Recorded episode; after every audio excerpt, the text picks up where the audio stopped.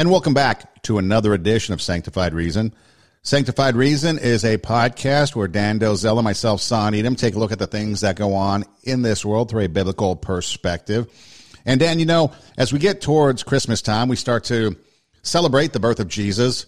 The birth of Jesus obviously is the precursor to Jesus dying on the cross 33 years later, saving us from our sins. So it's really an exciting time, not only from the perspective of Christmas and the holidays, but it really is the gift of all gifts that was born that day, and that is the gift of eternal life. And one of the things that seems to be getting kind of bogged down in the mire, kind of getting messed up these days, is that message of salvation. You know, Christians, or in the religious world, I guess you talk about theology, you know, the belief of somebody, what we believe in. And now in this kind of woke environment that we live in and this progressive age, supposedly, that we're going through, you get this progressive theology. And this progressive theology tends to take away from that true message of what Christmas and then Easter and all parts in between and then thereafter, as far as revelations and salvation and on into eternity. It seems like that this progressive theology is really taken away. You've got things like the supreme authority and truthfulness of the scriptures being questioned. We all know that we've talked about it, where the Holy Spirit isn't a part of the Trinity anymore. It's just a symbol. We've talked about Jesus not being the only way to heaven. And so, you know, and even things like the virgin birth is being questioned. So what is it? And I thought that's something that we could try to maybe touch on today, is that progressive theology and then other things that come with that as we let our guard down and that sin comes in, those biblical boundaries then kind of come tumbling down like the walls of Jericho. Yeah, they sure do, Son. You know, I suppose we could say that progressive theology really began in the Garden of Eden when Satan lied to Adam and Eve and suggested things there to Eve that, you know, were not biblical. He was twisting scripture. We know, Son, that this is what the cults do. The cults twist scripture. They get scripture wrong. They deviate from the Orthodox Christian faith. There is only one Christian faith. So when people talk about, you'll hear that term, today, you know, progressive theology or progressive Christian. You know, what we really have to evaluate when we hear those terms is what exactly are you talking about? I mean, are you talking about the God of the Bible, who is three persons in one God? Or are you, as the cults do, are you redefining, God? Are you denying the Trinity? Are you lowering Jesus to be, a man and elevating yourself to be more godlike, which is what, what the cults do. It's what the prosperity preachers do, But with progressive theology, Son, really what we're dealing with, by and large, we're dealing with ideas that, in many cases, were introduced in Europe. Some of these things started to come about really, over 150 years ago, but they've kind of worked their way into America, into the institutions of our country, and the way that they reveal themselves is they have a low view of Scripture. So you mentioned, the issue of not viewing Scripture as the supreme authority, which it is. You know, the Bible is inerrant; it's God's word; it's inspired. All Scripture is God-breathed. But what progressive theologians have done, and even some seminary professors, they have a lower view of Scripture, and that causes them to question everything from just the biblical doctrine of the atonement, which teaches that Jesus shed his blood on the cross for us sinners, to save us. You would think that would be a non-negotiable. Well, if you're a progressive, there really aren't many non-negotiables. Everything's kind of up for grabs. They don't seem to be very comfortable with biblical absolutes.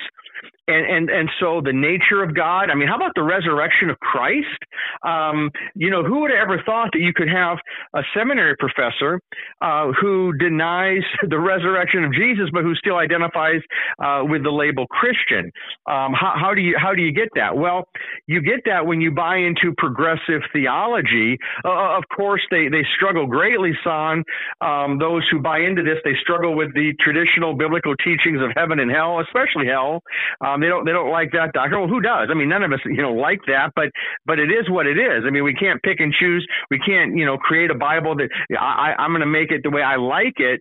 But we can either accept it or we can reject it. And what progressive theology does is it seeks to reinvent some very important biblical, some of just the most foundational biblical teachings, and changes the meaning.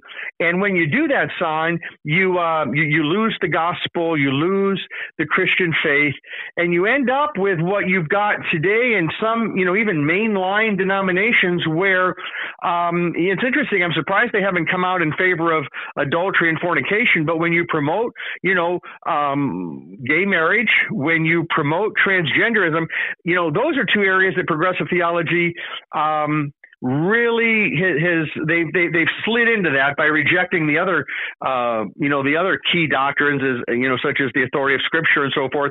They slide into their really wishy-washiness on gender issues and sexuality issues. And, you know, you would think that the gender issue, male and female, he created them, is a no-brainer. Well, it is. For those of us who haven't, you know, lost our minds, it is a no-brainer. You would think that God's design for marriage between man and a woman, that's a no-brainer. Well, it is, unless you lose your mind. And that's what happens, Son, when you start to wander into the forest of progressive theology. Your mind goes, your allegiance to Scripture goes. And when that goes, all of these essential doctrines are up for grabs.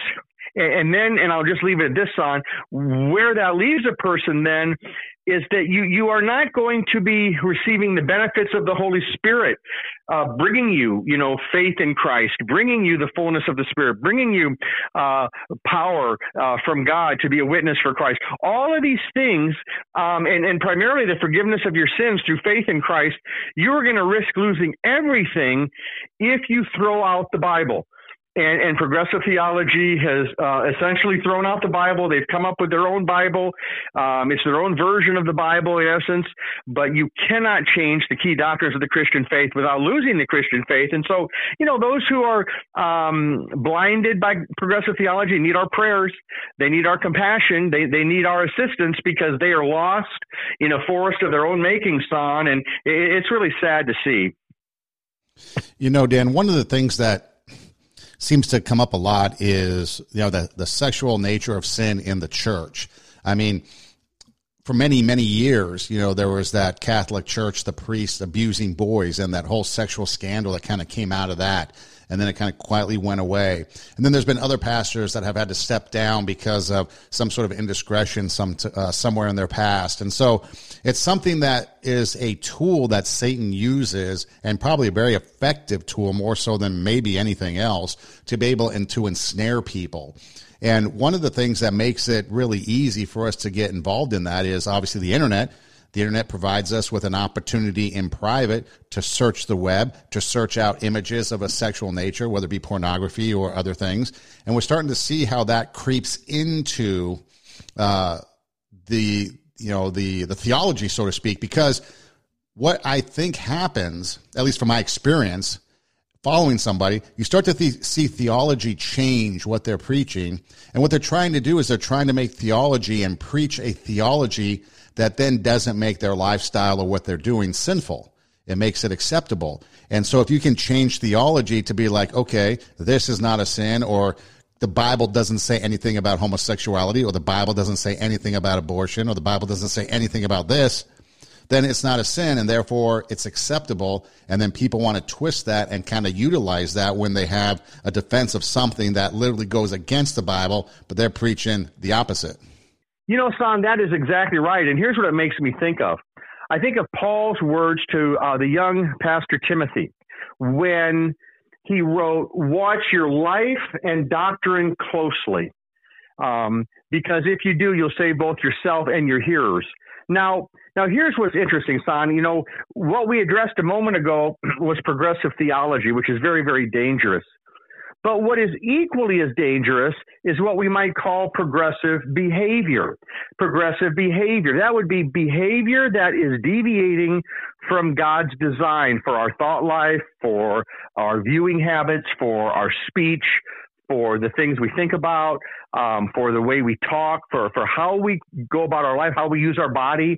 You know, so progressive theology is damning. But so also is progressive behavior. When you give your life for sin, you are not on the highway to heaven. I mean, we all sin. I mean, as Christians, we're all sinners. But if you just hand your life over to sin and make that your your priority, that is not compatible with the Christian faith. And it is interesting that what Paul said to Timothy was, you know, the first thing he said there was life. Watch your life and doctrine. So you gave a couple of examples there, Son, of some folks in churches who had things going on that were clearly unbiblical and wrong, and things they were engaged in. Well, this is why Paul told Timothy, watch your life and doctrine closely, because if we go off the rails on either of those, Son, if we get into progressive theology, we will be deceived, we'll deceive others.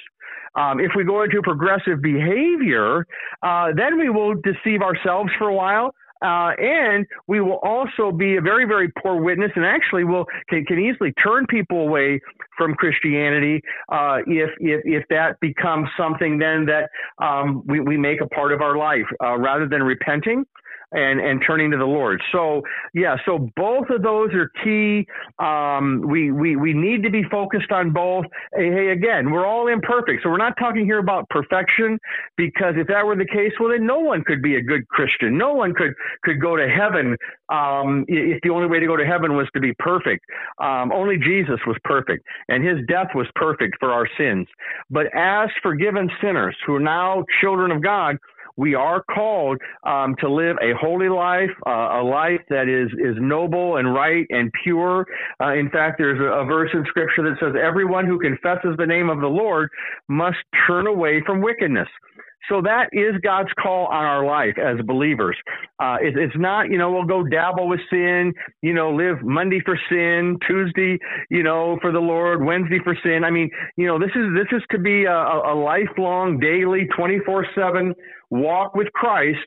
And wherever we fall short, we can go directly to the Lord with it. We can ask for the Lord's forgiveness, which he certainly gives us. But then we also, by his grace, will seek to turn away from it. Because if we're not seeking to turn away from sin, that is not a good sign that the Lord of glory is living within us, that our bodies are temples of the Holy Spirit. If we can be okay just going on sinning, no conviction of sin, no compunction with that, it doesn't bother our conscience, and more importantly, if it goes against the Word of God, that's not a good sign. And so the Lord wants us to keep short accounts and to confess our sins and to know while we're doing that, God's not looking to strike us with a lightning bolt or no, God loves us. We're in his family. He's given us the Holy Spirit, through whom we cry out, Abba, Father, which is it's an Aramaic term. It's a very intimate term. I mean, children, use the term daddy for their dad. And this Abba, Father is an intimate fellowship that we now have with the Father in heaven that we didn't have, Son, prior to our conversion, before we were saved, redeemed, justified, born again, and forgiven. But when we repented and believed the good news, our conversion, our justification, it was instantaneous.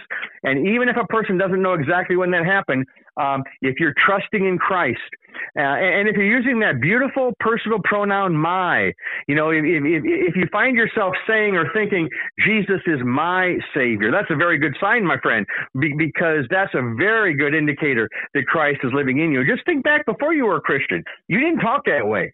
You did not talk that way. You didn't talk about Jesus as my savior. You know, he was maybe more of a distant, figure or something like that. But there are some beautiful things that happen, Son, when Christ is born in us through faith. And one of them is that God calls us to turn away from some of those things you mentioned, and anything that's evil, anything that's wicked, anything that's impure.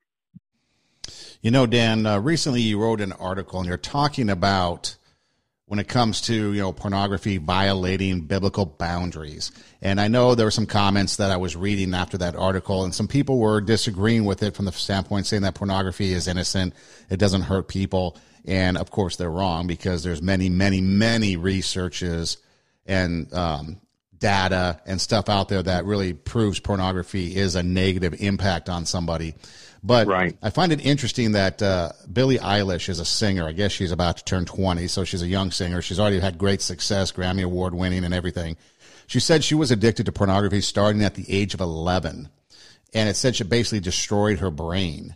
It said that she goes on to talk about how it was giving her nightmares.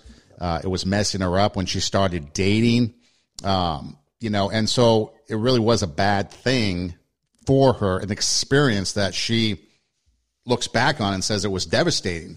Now, obviously, as an 11-year-old, that is probably not a well-adjusted person to be able to watch that.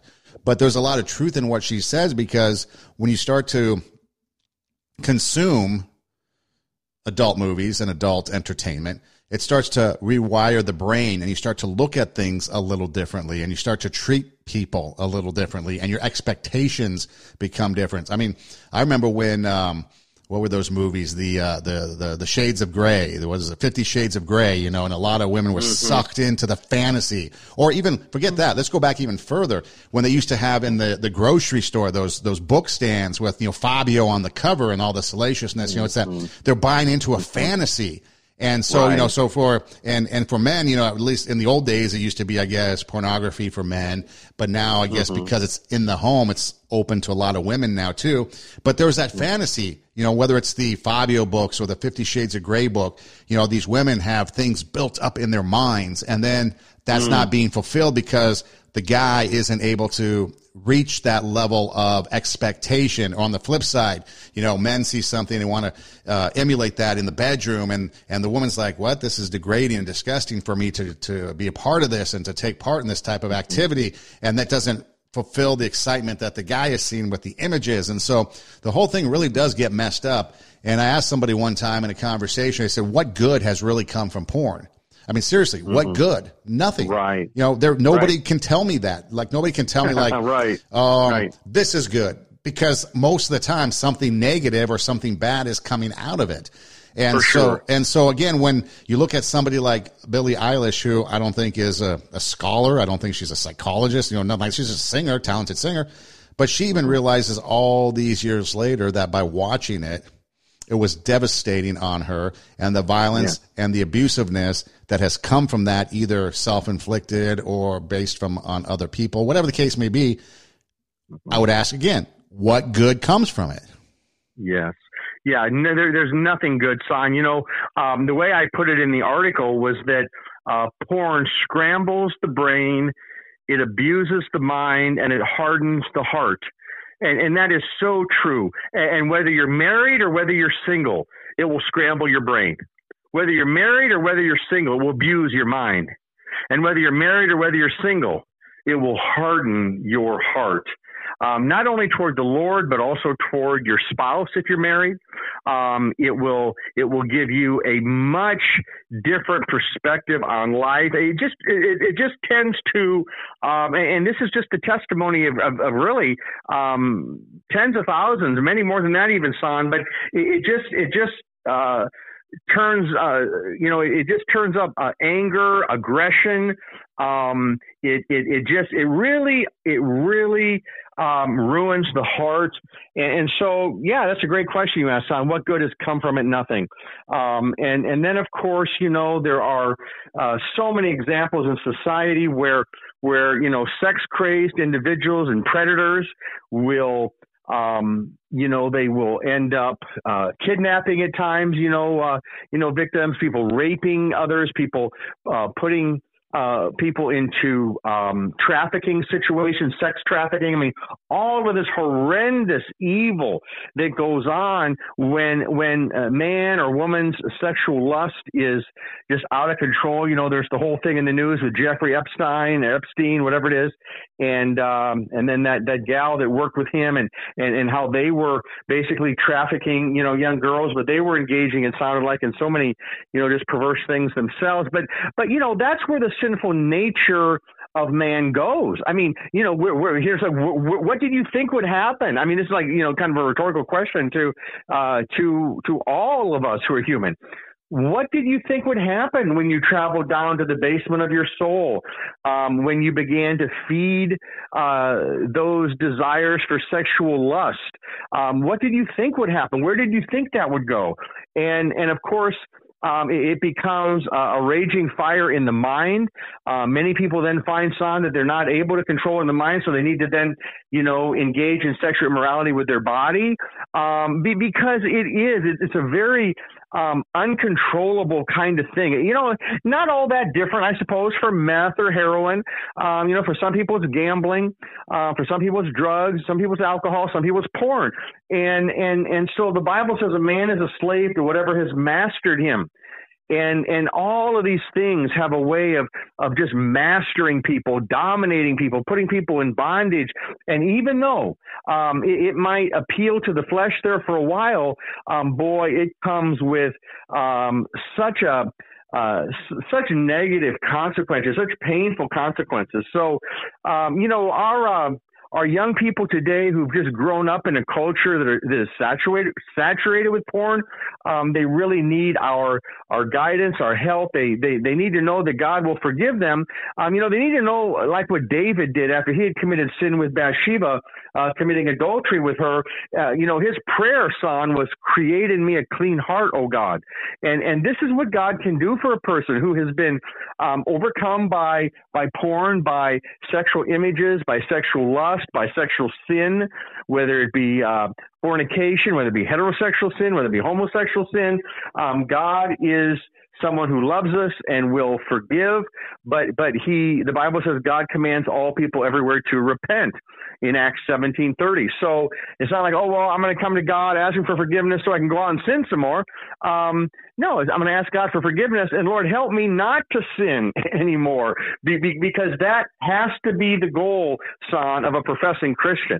That has to be our goal. And if that's not our goal, let's say a person's double-minded, and the Bible warns about that, where you got like one foot in heaven and one foot in hell, and you're not really sure which way you want to go. It's almost like a person in a marriage, and it's like, well, I love my spouse, but I also, you know, love this person I'm having an affair with. It's like, well, yeah, that's a huge mess now, and there's only one safe way out of that, and not to say that there won't be consequences even when you take the safe way, but the other way is going to be far worse. But you know, Son, when a person has a foot in both camps, it just doesn't work, and a person's miserable. I mean, those are the most miserable people. You know, if you have a Christian who has a foot in both camps and they're flirting with sin, or if you have a married person who has a foot in both camps and they're cheating on their spouse, those are probably the most miserable people on the planet, because it's like, and they're telling themselves they want to have both, but what their practical life is showing them, Son, is it doesn't bring peace. There is no peace, the Bible says, for the wicked, and there is certainly no peace if we try to live in two worlds. And I'll even put it this way, Son, you know, unbelievers who are just diving into sin have more just, you know, a temporary peace, I suppose, than those who maybe know the Lord and are trying to live in two worlds, because unbelievers don't have the Holy Spirit living within them. Their body is not a temple of God. They do not have that Abba Father relationship. They can sin and not feel convicted, but you try to do that as a Christian, it won't work. You'll be miserable. So yeah, a lot of people, they don't want Christianity. You know, it is challenging to say no to sin. And it is no fun to come under conviction. And some people just figure, well, rather than come under conviction, I'll just ignore God. I'll pretend he doesn't exist. I'll live to my heart, you know, content with sin. And of course, Son, the biggest problem with that is then you stand before God on Judgment Day, with no covering for your sin, no defense, nothing but eternal punishment and condemnation in front of you. And so how much better? No wonder Jesus said, you know, if your eye causes you to sin, cut it out. It's better to go through life with just one eye than to have both eyes and be thrown into hell. If your hand causes you to sin, cut it off, you know, and the same thing, you know, it's better to go through life with one hand. So what was Jesus saying? He's saying that's how serious this is. This is very serious. If you're letting your body dictate, if you're letting your sinful desires dictate the direction that you're going, it's time to check yourself. It's time to compare that with Scripture. And if you find that you're entangled in sin, which we all can be, we all can get that way, son. But if a person finds that he or she is entangled in sin, then it's time to get alone with Jesus. This Christmas would be a perfect opportunity. Get alone with God. You know, just get in a room, turn off your phone, and just pray and ask God's forgiveness and ask him to fill you with the Holy Spirit and start feeding your mind the Word of God and talk to another Christian about it or to a pastor or someone that you know, someone you trust, or just you and God. I mean, either way, but many times having someone else involved is very helpful as well. But, boy, this is the time, son. I mean, people need to get ready because the Lord's coming back soon, and people don't want to be they don't want to be caught up in something that they know the Lord doesn't want when he comes back. I mean, why? Who would want that? I mean, we got to be ready for the Lord when he comes back, and now's the time to do it. Yeah, Dan, I think it was J. Vernon McGee, that old-time pastor, that made the comment like he didn't want to do something like be caught in sin or have a sinful lifestyle because he didn't want to be caught in that moment if Christ came back today, like in that moment, point. You know, and I thought that was kind of interesting. You know, he doesn't want to be involved in some sort of sinful act or sinful nature. Because if Jesus came back at that moment, what would that be like? And I've always found that was kind of interesting. An interesting perspective. No, son, if I may, just real quickly, I'd like to just jump in on that. You make a great point. While we're on that, what I'd like to throw in there is I don't want people to think when we say this, and I totally agree with your point and his point on that. I don't want people to think that, does that mean if I commit a sin and I don't have time to confess it to God before, you know, and he comes back and I'm not going to go to heaven? No, that's not what we're saying. And that's not what J. Vernon McGee was saying. I mean, your sin is covered. You're forgiven. But you don't want to be living in a way that, you know, would not please your Savior. And so, no, it's not like, well, if the last thing I do is a sin and then God comes back. I mean, if you're a believer, you're a believer. But why? But why do something that won't please the Lord? Why do something for which you'd be ashamed if the Lord were to come back right now? And I think that's the point that J. Vernon McGee was making. So sorry to interrupt there, son. I just wanted to throw that point in, and because I think that's important for people to realize with that. Yeah, the point wasn't that he's imperfect and therefore, you know, or he's perfect and therefore he's not. But it's like, okay, I mean, let's just think about it in practical terms. If you're a young kid, or maybe Adam and Eve, you know, they were embarrassed by their actions in the garden, so they cover themselves up because they were embarrassed. Or, you know, if there's a young kid or even a toddlers will sometimes, or even a dog sometimes, you notice that they kind of get busted and their attitude's like kind of a shameful thing. You know, you see it in, you see it in human, or you see it in nature, whether it be man or animal, you see that kind of embarrassment because they got caught doing something, you know, and that's the whole point. It's like, okay, if you're talking about watching pornography, do you want to be caught at the second coming of Christ in front of the internet, watching something inappropriate or engage in some form of inappropriate activity, you know, or do you want to strive? Now you might get caught in those because that's your sinful temptation and Satan has a stranglehold on you and it's a fight. And you're constantly fighting your sinful nature, but it's like, do you want to strive to be in a situation where, you know, for example, using his analogy, in the second coming, Christ comes again, are you doing something that's not going to be embarrassing? Are you going to do something that's not going to be shameful? The other thing, too, that I always thought was interesting was, like, you know, if you think about, we've talked about it before, Dan, with what would Jesus do? But what if you just envisioned yourself sitting next to Jesus, okay? Would he be pleased with what you're watching? You know, if your parent was sitting next to you, if you had, I guess, parents that cared, cause I guess some people don't care. But if you had parents that cared, would you want them to watch what you're watching, or grandparents? Or whoever you think highly of as a person, would you want them sitting there? I remember one time, I forget what show it was. It might have been the A-Team or something like that. I don't know. And I remember I was staying at my grandma and grandpa's one time, and I thought, they're like, you want to watch TV? And it was a rarity that I would watch TV with grandma and grandpa, because I just, you know, just didn't watch TV. But I thought, okay, you know, this is kind of one of those rare occasions that, okay, let's watch TV. So there was nothing on as far as what they wanted to watch, and this was pre-cable. And I guess the A-Team was on or something like that. And if you don't know what the A-Team is, you can go look it up. It's a TV show. But we started watching it, and, you know, it was fine. It was for a moment. And then it started getting to kind of, you know, some 80s TV content, you know, nothing really bad. But I'm like sitting there thinking, okay, do I really want to be sitting here with my grandparents watching this, you know? And as I think back on it, you know, it's probably quite innocent. I don't know. I can't remember what episode it was or whatever. But, you know, there's guns, there's shooting, you know, stuff like that. And so I just changed the subject and said, hey, let's go play dominoes, or let's go play some games. And and that kind of stuck with me. It's like, okay, if I'm going to be doing something, and Jesus, or if that moment with my grandparents was kind of like awkward, let's say, and I'm watching something, you know, I guess could be deemed harmless by today's standards. And now what would I be doing if Jesus was there? If I'm on my phone, what I'm listening to as far as music and lyrics go, you know, if we have that image of Jesus sitting next to us, so instead of what would Jesus do, what would we do if Jesus was sitting right next to us, or if he was looking through our eyes and seeing, which he is, what we see? Yeah. Well, that's right, Son. And all we have to do as believers to just really bring that point you're making home to our daily life is to realize Jesus is with us. He's in us. He is next to us. Just as you're saying, I mean, so just because we don't see him, just because we don't see him with our earthly eyes, he is no less present. And so for us, it comes back to a matter of, am I practicing the presence of God? That is, am I really, you know, insisting that I keep in mind that everything I'm doing, the Lord's right here, you know? And isn't that amazing, Son, how human nature, and even for believers, I mean, we can deceive ourselves into thinking, well, nobody is seeing me do this, you know, but wait a minute, you're a professing Christian, right?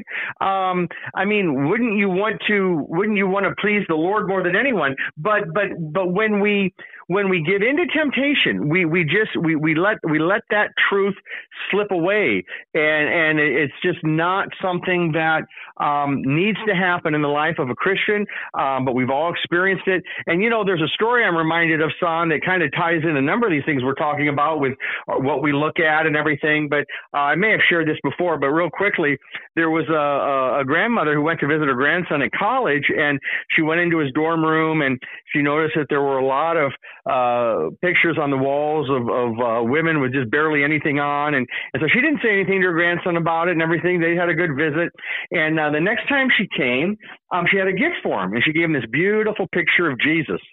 And so he really liked that. He decided to put that on his wall. And here's what she noticed, Son, as she would come back to see him periodically. It's like after he put that picture of Jesus on the wall, it's like every time she came, there were fewer photos of the practically naked women on the walls. And the moral of the story is that when we fix our eyes on Jesus, as the Bible tells us, these other things, they have less power over us, the way it's supposed to be, because sin is never supposed to have any power over us.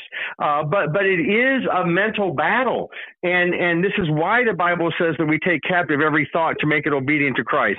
This is why it is so dangerous if we don't have boundaries for our viewing and for our thought life.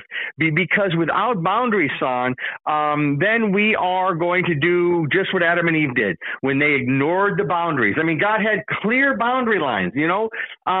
Why were they so close to that tree in the first place? Were they, you know, what were they contemplating, you know, that even led them to be that close to it, let alone then to start to contemplate, you know, Satan's lies. So we want to keep our feet from evil. We want to stay as far away from situations that could tempt us to compromise, because, you know, as Jesus said, you know, the spirit is willing, but the flesh is weak. And so there's not one of us, even as a Christian, who doesn't have a weak flesh. Our strength is not in our flesh, not in our sinful nature. Never. It's not, you know, our sinful nature never improves.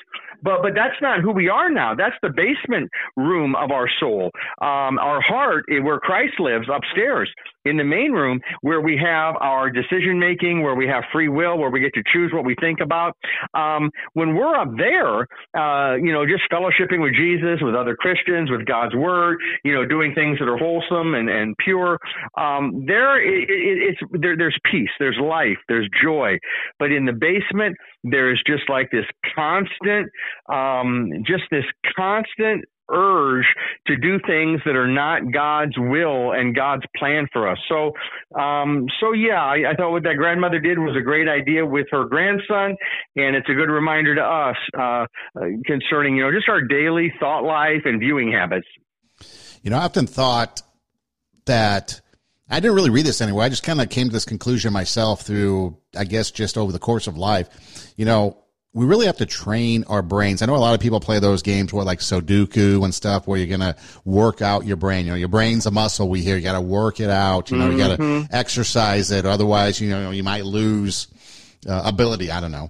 But one of the things we have to do is we really have to train our brain and train ourselves to really focus and work on things such as avoiding getting lured into watching something or even like judging others, think of how many times we're going to judge others, or we're going to gossip, or we're going to talk bad about somebody. It doesn't matter what it is, but we have to train ourselves, like actively train ourselves. It's not going to come easy. Sure, we have Jesus in us. We have the Holy Spirit with us. And so, through scripture and prayer, it can be changed.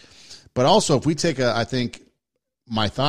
progressive attempt at concentrating and focusing on changing and changing the way our thought process is and changing the way we think about things and go about doing things and actually make a conscious effort physically to retrain our brain and to exercise it to think, okay, here's an example.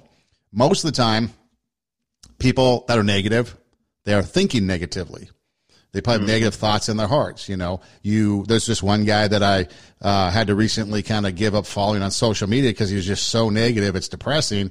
And I tried to reach out to him and talk to him and be like, hey, try this, try that, this, that. And then, here's a small example. Apparently, he doesn't like daylight savings time. So he always gripes and complains. And for as long as I've known him, he's griped and complained about daylight savings time. So I suggested, hey, you ever thought about moving to Arizona? No daylight savings. That sent him to some more misery, other negative things. Anyways, but that's the type of thing. It's like, if you're always being negative, you're going to find the negative in everything. If you're positive, you look to the positive in everything, but that takes effort. It takes effort to whatever you are to kind of overcome that, like say negativity, or overcome that habitual thought process or that lazy mind. It's a lazy mind really to take the easy way out. I deal with a lot of school kids, and there's math problems or other problems, or even college kids when I was teaching college, that problem solving skills people don't have anymore. They can't problem solve. Yeah. And so what I used to do was I used to build into my lessons and stuff problems, and they would come across a problem and they'd be like, hey, you messed up. I'm like, but did I really? Like, what do you mean? Yeah. I'm like, okay, what are you going to do to resolve this problem? And they had a hard time resolving problems. And I think it's the way that we are, the way that we just, social media, we can just blindly flip through videos and pictures, and our mind just gets wasted away. So let's just take like the adult material out of it, just idly, wasting our minds away on flipping through social media, TikTok or Snapchat or whatever else. And we're just like, aimlessly wandering about, letting our minds just go, untrained and get out of shape. Right. And that's what we become today. Well, I know, Son, here's the image I'm picturing as you're talking. It's like we're all in our own little boat, and we're in this river where there's a current pulling us downstream. It's not so strong that we can't like paddle against it if we really paddle super hard. But then we also have an engine on our boat, and the engine, and starting the engine, letting that, power us, in the other direction, that would represent God's power in our life. So if a person, to use your point there, Son, if a person's just lazy, it just lets whatever come, in today's society, there's going to be plenty of stuff. You're just going to float downstream and get caught up in all sorts of stuff that's going to be bad for your thought life and your mental state, your spiritual state. Now the other option is just to paddle super hard and just focus all the time, trying to just do it yourself. And you might be able to keep a pretty clean mind that way, but there's a better way. differently even than you trying to do all that. And that is to let the Lord power you upstream as you meditate on the word, as you pray, as you are filled with the Holy Spirit, because that's much better,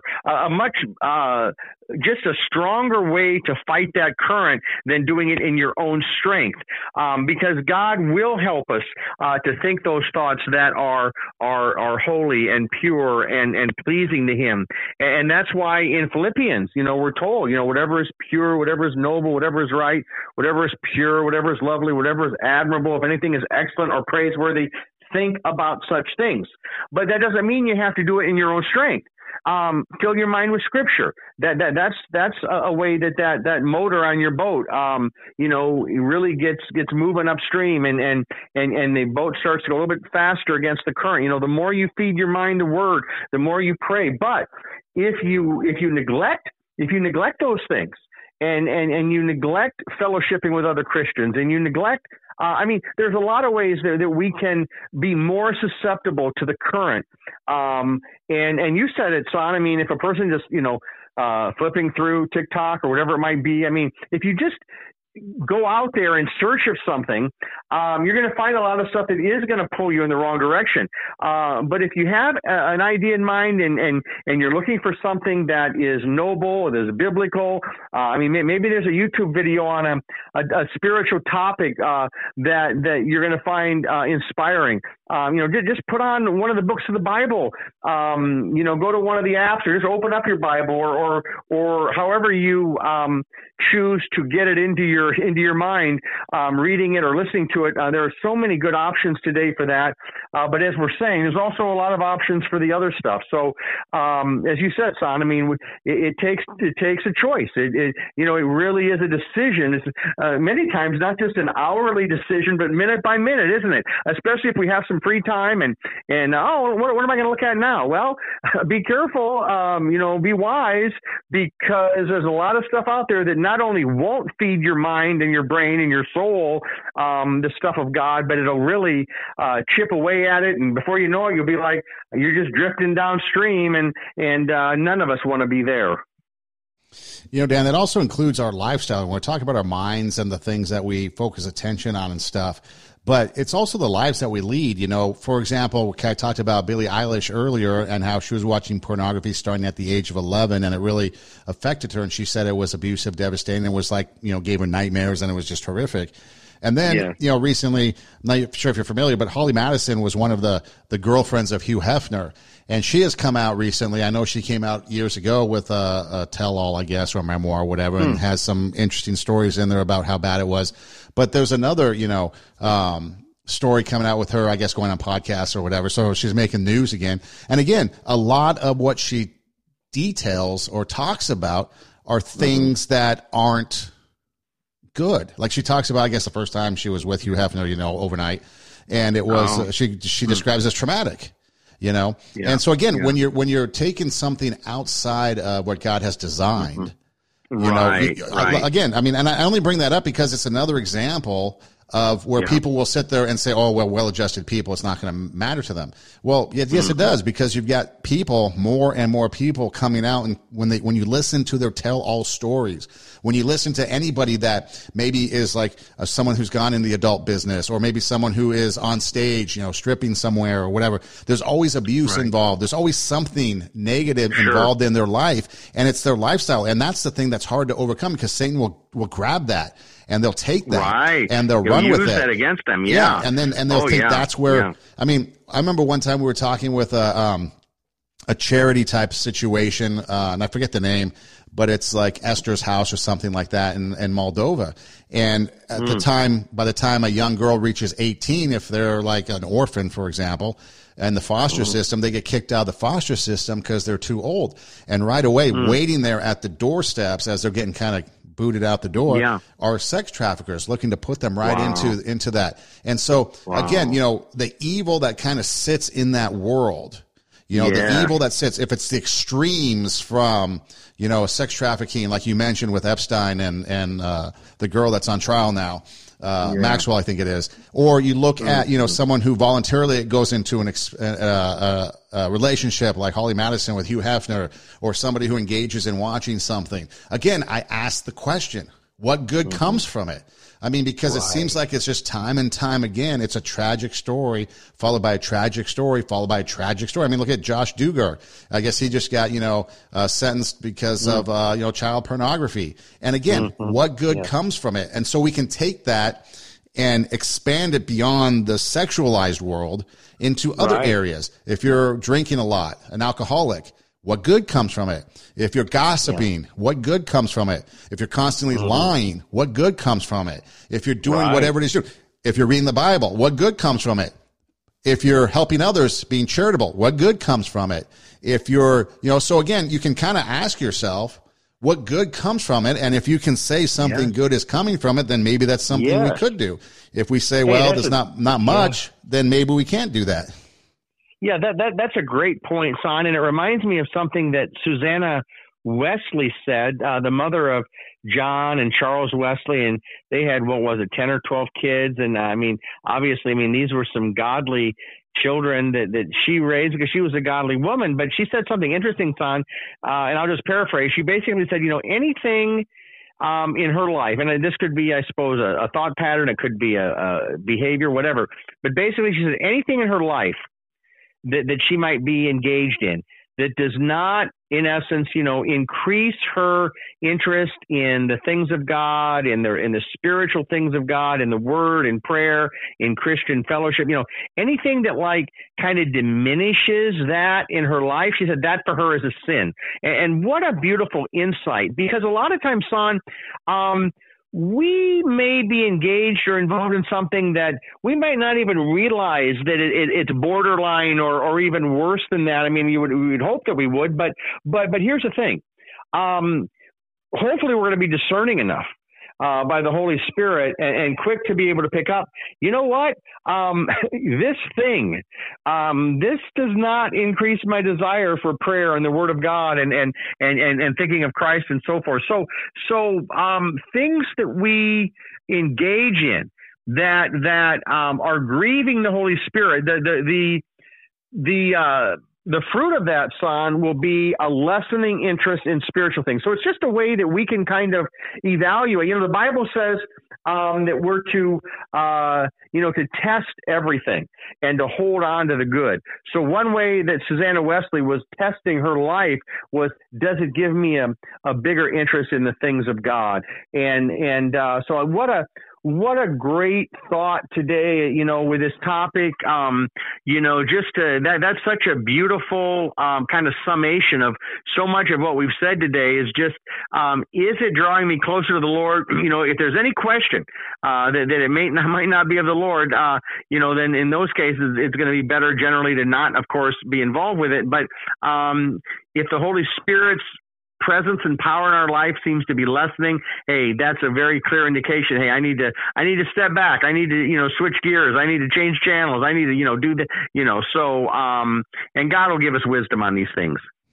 You know, Dan, again, as we start out the conversation talking about moving into the Christmas season, you know, Christmas, obviously a time where, people that believe know Jesus, celebrates, you know, Jesus, his birth and the significance of that, and then going into eventually his life, and then ultimately the crucifixion and the resurrection, which, you know, forgives us, you know, if we repent, he'll forgive us from our sins, you know, our salvation, the ultimate gift. And as we wrap up, I just wanted to ask you, or kind of share this if you could, you know, we sit there and we look at Christmas and we look at the gifts. And we look at, you know, we want to give gifts to others because it's become a commercialized kind of event, like most religious holidays. You know, the world kind of takes it for their own and kind of bastardizes it to its own entity. You know, Easter has the Easter bunny that lays eggs, which doesn't make any sense. You know, Christmas, you have Santa Claus bringing gifts, you know, which doesn't make sense. But there's a supply chain issue, supposedly. There might not be things on the shelves and all this stuff. And I was thinking, you know, this would be the perfect year because you have an excuse. You have a built-in excuse. Oh, you want this toy or you want this? Well, it's not available. It might not be there, you know. You don't have to be deceptive about it, but there's some legitimacy. There might be some things going on this particular season that won't allow us to buy all the gaudy gifts. What if we focus this year on, one, the fact that Jesus was born and his birth and what that means, and the miracle in that. Two, what if we took time for family? What if we took time to, you know, be a part of family, or to, you know, whether it's DNA related family, whether it's kind of friends family, whether it's, you know, whatever you define family is. It doesn't have to be blood related. Or, you know, what if we then, instead of investing in things, we invested either in people or memories, like getting together, or maybe going on a trip, or taking that money that we'd spend and doing, maybe going and giving it to somebody else, you know, as a charity thing, you know, whatever it is. You can become creative. But this might be the year in which we can really turn our focus to what Jesus and the true meaning of Christmas is all about. Yeah, that is such a great thought, Son. And here again, it boils down to a choice, doesn't it? If we will choose to focus on the meaning of Christmas, if we'll choose to focus on the Son of God coming into our world, being born of the Virgin Mary, and then thinking about what would it mean if the Savior was born in me? I mean, there's only one physical body that was going to hold Christ the way Mary did in her womb when he was conceived by the Holy Spirit. But there are millions of people who have Christ born in them, in the sense of being born again spiritually, trusting Christ, opening up that gift that's under the tree. You know, that little baby who was placed in the manger. It's interesting, Son, that, you know, there was the wood of the manger. And then, you know, several decades later, the Savior would be hung on the wood of the cross for our salvation. And it was not an accident in some of the years in between. You know, Jesus was a carpenter, you know, dealing there with wood. So, I mean, you know, something of this world that was part of his life on earth, and God used that. I mean, you think about the wood of the ark that Noah built, and the ark really represents today the cross. And there was one door onto the ark, onto that boat that Noah made. And there's one way of salvation, and the Bible tells us that that's through Jesus alone. So that's a great thought, Son, of just having people think about, you know, what could be something this Christmas that I could do, that we could do to be a blessing to others, and maybe out of the ordinary, typical, you know, just, you know, getting this gift or that gift. Well, what can be something we can do to help someone, you know, come to know the real meaning of Christmas and open up the gift of salvation through faith. So what a beautiful thought, what a beautiful goal that we can all pray for, that God will help us this Christmas to do just that. And boy, the Lord has a way of providing opportunities, especially when we're praying about that and looking for those, doesn't he? Yes, he does. Dan, thank you so much. We truly appreciate your time, and we look forward to, again, like I've probably said every time, more conversations as we especially approach the new year. And again, just thanks so much for your time and your thoughts on this, and we really do appreciate it. Oh, it's totally my pleasure, Son. Thank you so much for just allowing me to be able to do this with you, and thank you for all you do with your podcast and just all the ways that you're reaching out to offer hope to others with the gospel. And so I sure look forward to our next our visit like this, and of course all the ones that will come in the new year. Again, Dan Dozella, my guest with me each and every week in the conversations, and my name is Son Edom. And the best place to find our podcast is on Radio Warp, Radio W-A-R-P, RadioWarp.com, if you're looking for other episodes to listen to. Again, thanks so much. We appreciate you listening. Do tell a friend. And until next time, God bless.